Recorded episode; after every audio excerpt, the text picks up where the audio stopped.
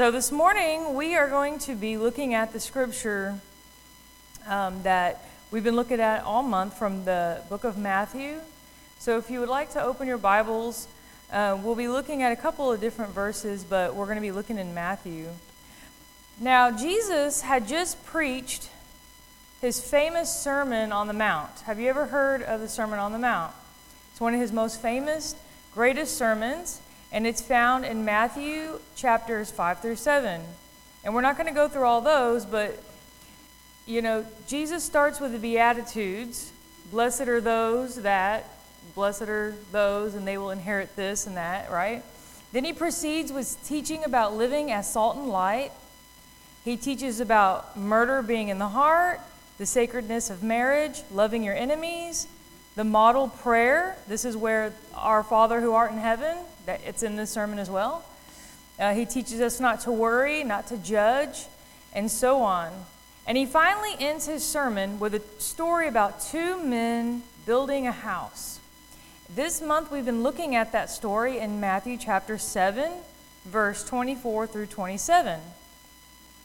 We have heard about the need for a firm foundation in Christ. But what does that look like to you personally? And how can we apply this truth to our spiritual lives? So that's what we're going to be talking about today. I'm going to go ahead and read the, the verses in Matthew. And um, we've been looking at from different angles this month. And so we're going to look at even a different perspective. So um, follow along. I'm reading from the New Living Translation. So your translation may be a little different. But Matthew seven, twenty-four through twenty-seven. Says, anyone who listens to my teaching and follows it is wise, like a person who builds a house on solid rock. Though the rains come in torrents and the floodwaters rise and the winds beat against the house, it won't collapse because it is built on bedrock. But anyone who hears my teaching and ignores it is foolish, like a person who builds a house on sand. When the rains and the floods come and the winds beat against that house, it will collapse with a mighty crash. All right, so this is how Jesus, Jesus, um, he he preaches this great sermon. He puts all these these teachings in it that we're familiar with, that we we take in little bitty pieces and do a whole sermon series on. So he teaches all these great things, and at the very end, he ends with this parable of these two men. So we're going to look at these two men because apparently it's very important. Jesus is trying to, when he says tells a story like that, he's trying to teach us an important spiritual lesson. So first we're going to look at these two men, and we're going to look at what was similar about them. Well, the first thing we notice is that they had the same vision. They were both wanting to build a house, right? Uh, they had the same desire and, and goal for their futures.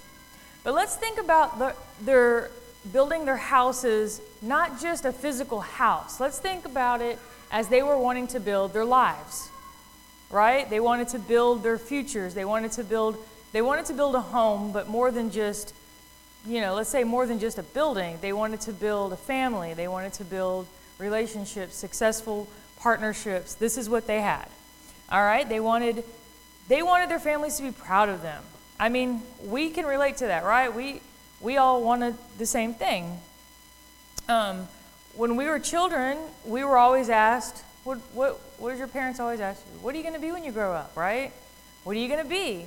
And as a kid, you know, you get your inspiration from your parents. So a lot of times, so, you know, if your parents are like, oh, well, you need to be a doctor or a lawyer or a business person, right? Because your parents want you. So as children, you start thinking, oh, things that are successful, right? So as children, we start thinking about the future of our you know, uh, lives and our success.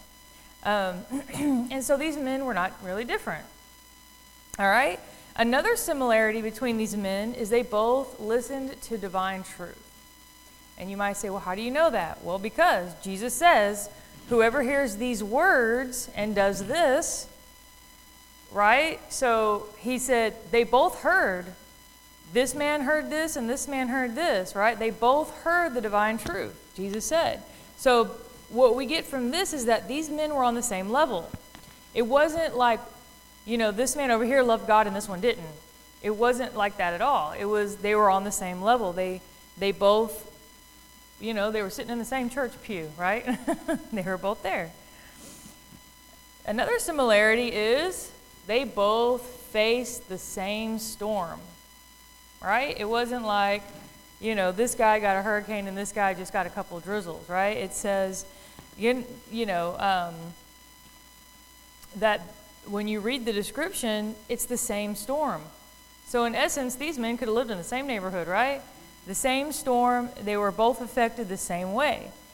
Um, the winds came and the rains beat against the house, right? That's what Scripture says. So they were both subject to the storm. They were both in reasonable proximity to one another. And they were they were both affected by the storm. Now, everyone in here has been affected by a storm, right? And I'm not talking about, you know, when it rained outside, but in your own lives, we've all been through storms. Um, now, everybody here is affected by negative things in life, right? We can't, I don't think anyone in the world can say that they have the most perfect positive life. I don't think there's such a thing. I think that they're not telling the truth if they say that, right? So all of us have gone through negative things.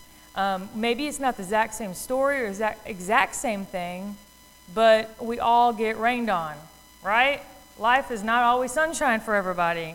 Life's not always exciting, I have to tell my child, as he gets bored some days, and I'm like, every day is not, we can't go to Disneyland every day, you know what I mean? Oh, we never go. But anyways, um, but life, life has its moment of tears, and, um, you know, we all face that. But we also all share in the same vision. We want to build something. Um, we want we want to hear something, um, but we all have to face something. So now we're going to look at the differences in these men. So first of all, these men had two different characters. All right, so Jesus calls the first man what? Calls him a wise man, that he was wise. Um, the second man he calls, and when you look up the Greek word, because in, in our translation it says foolish, but if you look up the Greek word, and the, the Greek word is actually moron. And I know you're like, what? But that's where we get the word moron from. You know, you're a moron. And we think, why would Jesus call this guy a moron, you know? We translate it as foolish, maybe to make it downplayed a little bit, but that's where we get our word from if you look at the Greek. Um, and so one guy is viewed as wise, a wise man who wants to build something, a wise man who gets spiritual training, a wise man in the storm. But the other man is a foolish man who wants to build something, a foolish man who um, exposes himself to divine truth, a foolish man in the storm. Wisdom in Scripture, if you're wondering, why did he call him a wise man? What is wisdom? So wisdom is the ability to take divine truth and apply it to life. Okay, let me say that again. Wisdom is the ability to take divine truth and apply it to your life. A lot of people think wisdom might be like, you know, a whole bunch of stuff. Like, I've got the, you know, dictionary uh, memorized. But that's not what they're talking about. That's knowledge. I mean, you can have knowledge, but actually having wisdom, and especially in the spiritual sense, is the ability to take what you've learned and apply it to your life. So in the Scripture, the foolish guy, he's not necessarily stupid. He doesn't lack information. It's, you know, it's just that he doesn't do anything with the information, right? He doesn't apply it to his life. If you look in the book of Proverbs, um, they talk about um, a lot of stuff about the foolish and the wise. Proverbs. And when you go through there, it's a bunch of uh, things to help you with your life. So say, you know, if you're foolish, you do this, but the wise person does this. So you can look up that later on as well.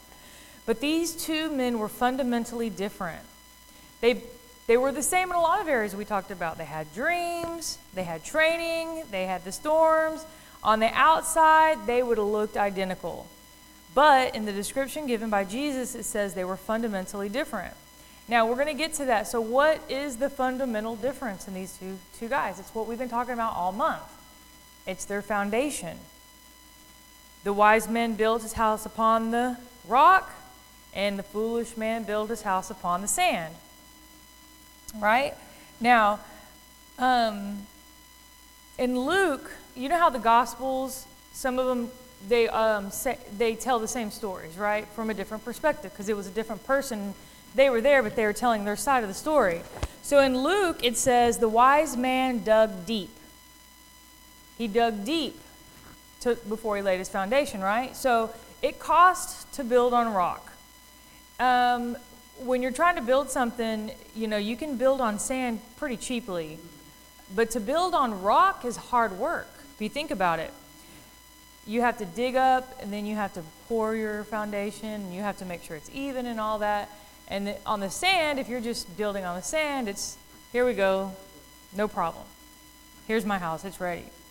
The man building his house, um, you know, on the rock took a long time, but on, on the sand it didn't take much time. It cost time and energy and effort and additional funds if you're going to dig deep. So you got to kind of have some time, you got to invest. If you're gonna, if you're gonna have that firm foundation, it's an investment. And when we're talking about spiritual, you have to have a spiritual investment. And if you're not willing to do that, you're gonna be like the man who builds his house on the sand.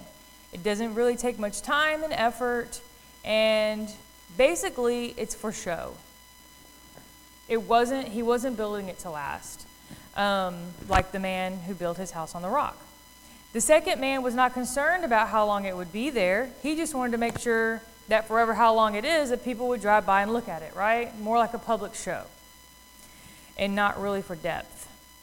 So the two men experienced different results, right? So the biggest contrast is the results. And that's what, how we know. Not only did the... Um, house on the sand fall, but it fell greatly. It was a total collapse. What does God want us to learn from this? What is the fun- fundamental point of this? Now, if you drive by these two houses, you may not notice a difference, right? You may get invited into the houses, and you may get to talk to the two different men, and they may seem like pretty good guys. Their houses may look pretty nice, you know. You may not know any difference.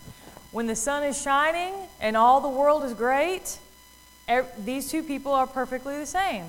How are we going to know the difference? It's when the storm comes, right? When the storm comes, that's when we're going to know whose foundation is solid and whose isn't. Because the storm's going to reveal that, right? The nature of our foundation. And like I said, in both of the cases, the rains descended, the floods came, the winds blew, and they burst against that house. Um, I'm reminded of the storms in Houston this week, you know, and um, and how, you know, there's a lot of damage and stuff down there, and people who, you know, didn't have protection on their house or didn't or w- weren't built up, you know, above sea level, which is hard to do down there. Their houses got flooded and rained. But whenever you have winds and fl- floods and rains and and um, and all that, what does that sound like? To me, it sounds like a hurricane. Has anybody ever been through a hurricane? I've been through, I know my mom's been through a couple of them. Um, and hurricanes are not fun to be. Most of the time people leave, right, when the hurricanes come. So this sounds like a hurricane. Um, And it was hurricane season all over these two guys. You know, what's funny is sometimes you'll, as a Christian, you'll want to seek out things, uh, like you'll want to watch the people on T V, right, the preachers. But we have to be careful because some of those preachers are not built on a firm foundation. They don't have, they haven't dug deep into their spiritual lives. They haven't really focused on what God is wanting to tell the people spiritually. And so when you watch, you can tell some of them are just for show. The ones that are like, you know, Jesus said, give me all your money today, and tomorrow you'll have a B M W in your front yard. I mean, come on. Is that spiritual depth? No. You know, um, repent now and, your new house is waiting for you, you know. No, that's not how it works, you know. And so, yeah, and people will pack those places.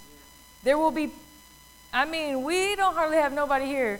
You go to one of those churches, and it's like you're going to the Alamo Dome, and everybody's there for Fiesta, and they want to, and they want that new car and that new house, but they don't ever get it because that's not what that's not what God's telling us. There's no spiritual depth to that at all. It's just show. This this person doesn't have a firm foundation. And what's going to happen when people start coming back and knocking those people down? And we've seen it happen to televangelists before in the past. You know, there's some famous names that when the storms came, what happened to them? Their ministry collapsed because it wasn't on a firm foundation. You know, and then you got other people. I mean, we have great, we have a great church Um, down there on sixteen oh four called Cor- Cornerstone with John Hagee. And, and you know, my grandmother used to watch him on T V all the time. And I've never, you know, when I would, I never heard him say anything like that.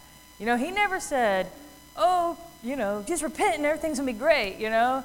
No, he says, you know, he and he's direct. He's like, you have to have a firm foundation. You know, you have to have a relationship with Christ. You are going to go through things, but you have to stay, and you have to keep going. And he talks about a lot of stuff with Israel, and he's all, you know, and he does say some things that people are uncomfortable, but it comes from Scripture, and, and he's firm in his foundation.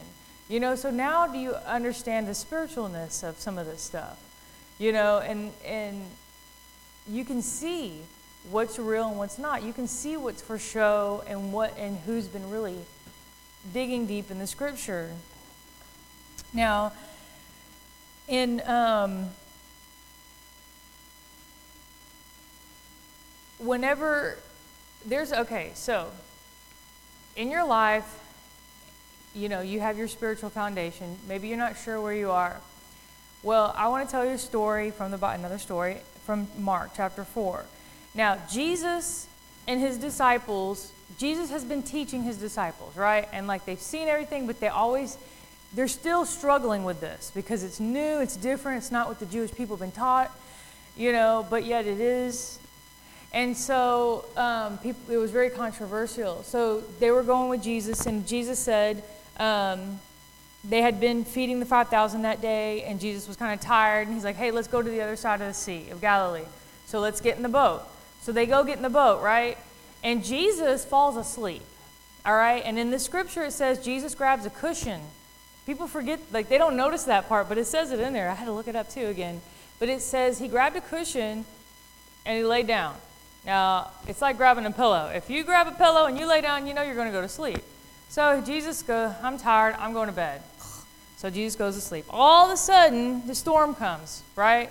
They're on the sea. You know they're probably in a tiny boat. It's not like they're in a cruise ship or a yacht. You know, they're in this small fishing boat. And the storms come. The boat's rocking back and forth. And they're all freaking out. And they're like, Jesus, what are you doing asleep? Are you crazy? Get up. What, you know? And, he, you know, basically they're like, do you care if we die? And, you know, when I'm reading the Scripture, it makes me laugh because it's like, man, are they like little kids or what? You know? It reminds me of my kid, you know, don't you care if things, you know? And, and, you know, so they were like, "What's gonna? We're gonna die," you know. And and so anyway, they ended up waking up Jesus, and Jesus said, um, when they said again, "Don't you care if we die?" And Jesus says, "Why? Why are you so upset? What is? You know, I could see Jesus with his hand on his hip. What's wrong with you? Why'd you wake me up? I was having a good nap, right?" And they're like, "Well, we're gonna die. We're gonna die." And Jesus is like, "Why don't? Wh- what is wrong with you? You know." And um, why are you so upset? And they're like, because we're gonna we're gonna die, Jesus. And you know, Jesus like comes to the, so Jesus goes to the front of the boat, and he's like, peace, be still, right? Well, Jesus wasn't just talking to the storm, and the storm did calm down, but I think he's talking to them too. Peace, you know, calm down over there too. Calm down, you know, calm down over there. Peace, be still. Um, because, you know, Jesus had told them, we're going to cross to the other side. We're going to go. We're going to get to the other side. And so for us to think about that parable or that story, and Jesus is trying to teach them, what I'm going to tell you, you know, I'm telling you it's going to be okay. I'm telling you we're going to make it to the other side. Don't worry about it. So he's trying to teach them to have trust and faith in him, right? That even though things may seem crazy at the moment, you know, they were flipping out about it, and they were fishermen. You would think they'd been in a storm before, but this time they were thinking, you know, he's asleep. He's not even going to help us, you know. And Jesus, like, just listen, you know. Um, I told you that we're going to make it, and we're going to make it. So peace, have peace, and be still. So, you know, sometimes when we get in the midst of the storm, so let's apply it that way. When something bad's happening to us, and even though we know that God's assured us that he's there for us, and we've read it in the scriptures, we've heard it preached, why do we still get afraid? You know, we all do, right? And we, we have to be like the disciples, and we have to we have to reevaluate, you know, and they actually saw the miracles. We just hear about them. But yet we do know from testimony, when we talk, that's why Captain does testimony time, because we need to assure each other that God is really working in our lives and that he can work in your lives too. You know, um, so many people that come through here, we we love to meet everybody. We love to get to know you guys. And we hate to see you go, but we love to see you get on your own. We love to see you succeed. We do. We we do. And then, you know what? Sometimes people have to come back, and you know, that's okay, because you know what? We're still here. And we still are going to love on you, and we're still going to take care of you. And but and we're still going to remind you that, you know what? God is still with you in the midst of the storm. Do not forget the truth, even though you're going through the storm. Um, the funny thing about that story too is they were afraid on the, they were afraid right when the storm was going, but after Jesus calmed the storm and told them to calm down, they were kind of scared of Jesus. It says they became very much afraid, um, and and when they saw what the Lord had done, they got really scared, and they said, "What kind of man is this?" They got kind of, you know, what is this? Jesus has been telling them, and he's been telling them who he was and what he was doing, and it was still, it was still like not, it hadn't clicked yet. Um, so why does God give us storms?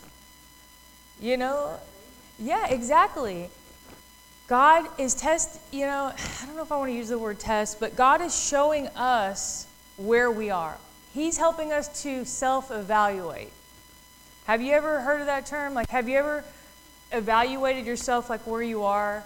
And sometimes when you're in different uh, programs and, and things like that, they'll say, okay, now let's step back and let's see, let's evaluate where we are, you know? And so that way during the progress, you can see and you can go back and be like, wow, I've come so far, you know? So it's always good to do a self-evaluation on your Christ- on your spiritual life as you go. And especially when you face the storm, you know, and you just face something, you come out of it, that's a good time to do a self-evaluation. What, what, how did I respond? What uh, could I have done differently? Um, and how have I grown from this experience?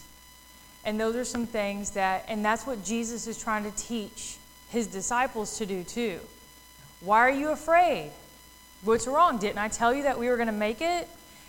You know, and, I, and I'm not saying that Jesus was being ugly about it. He wasn't being ugly about it, but he he had to be firm because he knew they were going to face. Thank God that we're probably not going to have to face what they had to face, because they had to take the word of God out and to the people that were were very um, afraid of it. You know, like the Jewish people, wait a minute, that's not really, he's lying, he's not saying who he is. And then you have the Samaritan people who are like, I don't have nothing to do with that. Then you got the pagan pagan people that definitely didn't want to have nothing to do with it, because they didn't want to run with their partying life and things that they were doing or the rituals they were doing. But God was preparing them. In the same way, God prepares us for what's coming for us. We don't know what's coming. We have no idea what our future holds. But we have to stay firm in our foundation and our faith in God. Um, the goal of biblical preaching is not just to tell you guys stories. You know, there's a lot of stories that we can we can you know talk about all day long, It's not just to tell you, you know, list a menu, you know, of God's word, but it's to bring you to a place where you're actually taking part of that life. It's like if I invite you, we invite you over for a meal, I'm not going to just let you smell everything, right?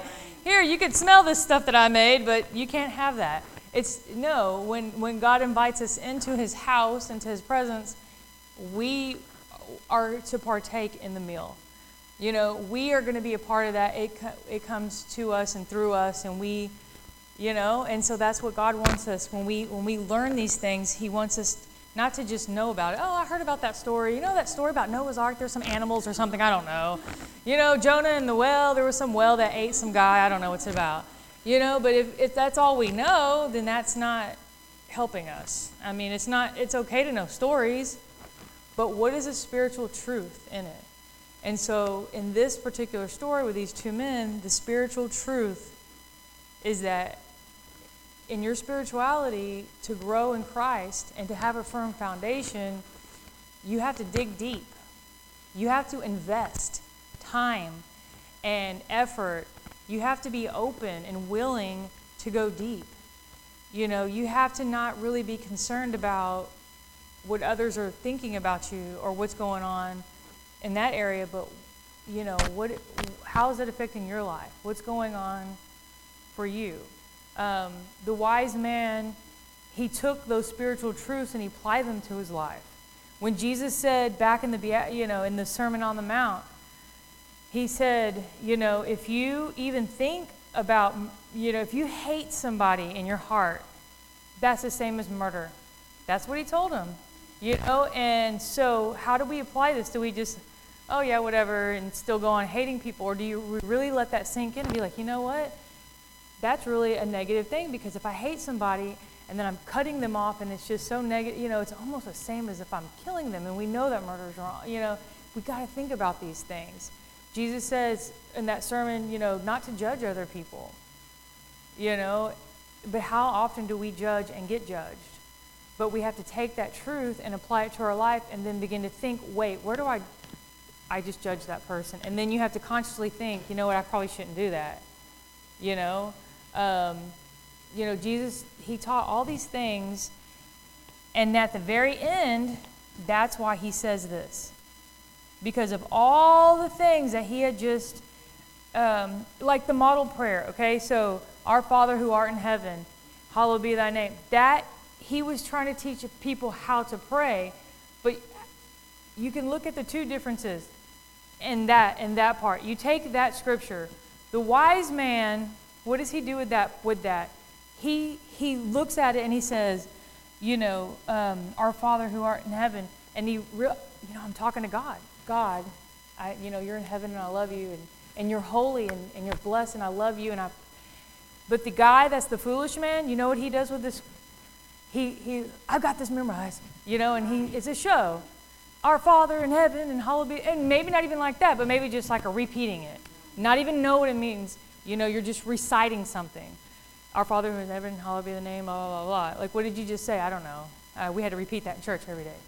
And there are people like that, and there are churches, but we have to think, are we gonna, are we gonna invest time to look at that scripture and look at that, and what does it really mean? Are we gonna dig deep and explore it? And you're like, how do I do that? Well, you could talk to one of, you know, a pastor, or you can look on commentaries. You can pray and ask for spiritual wisdom and divine wisdom. But the main point is, you're, it's it's your choice. Are you going to dig deep? Are you going to build that firm uh, foundation?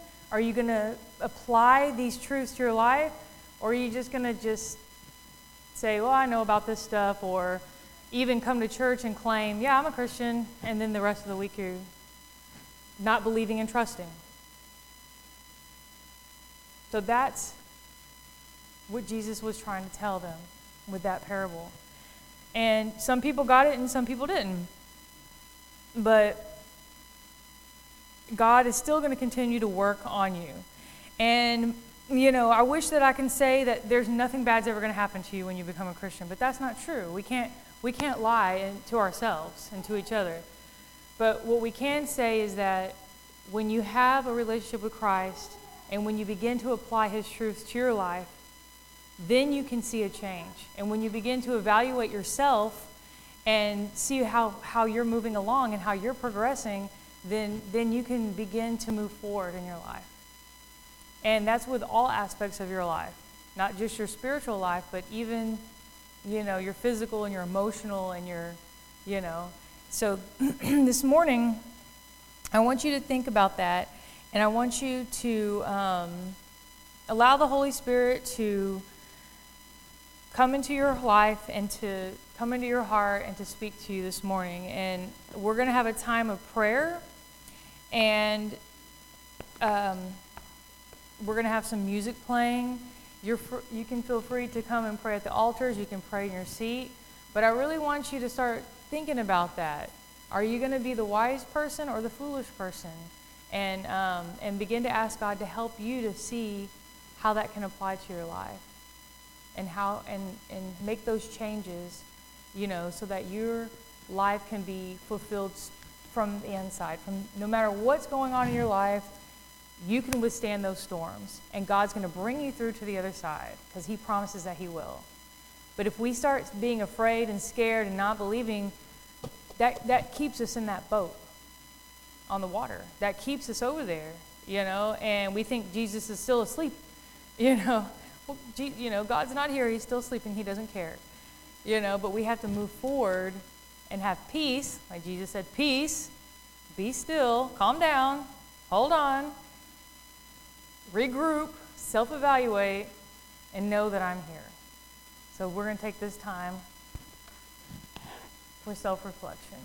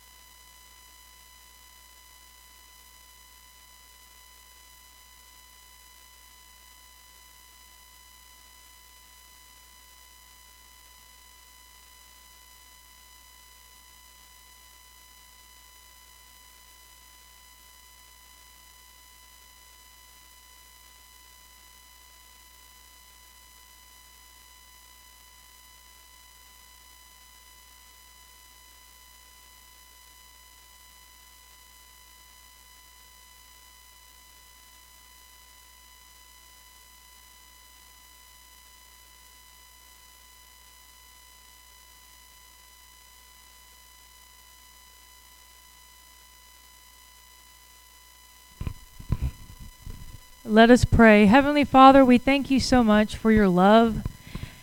God, we thank you for your wisdom, your guidance. Father God, I pray that you would bless each person in here, Father God.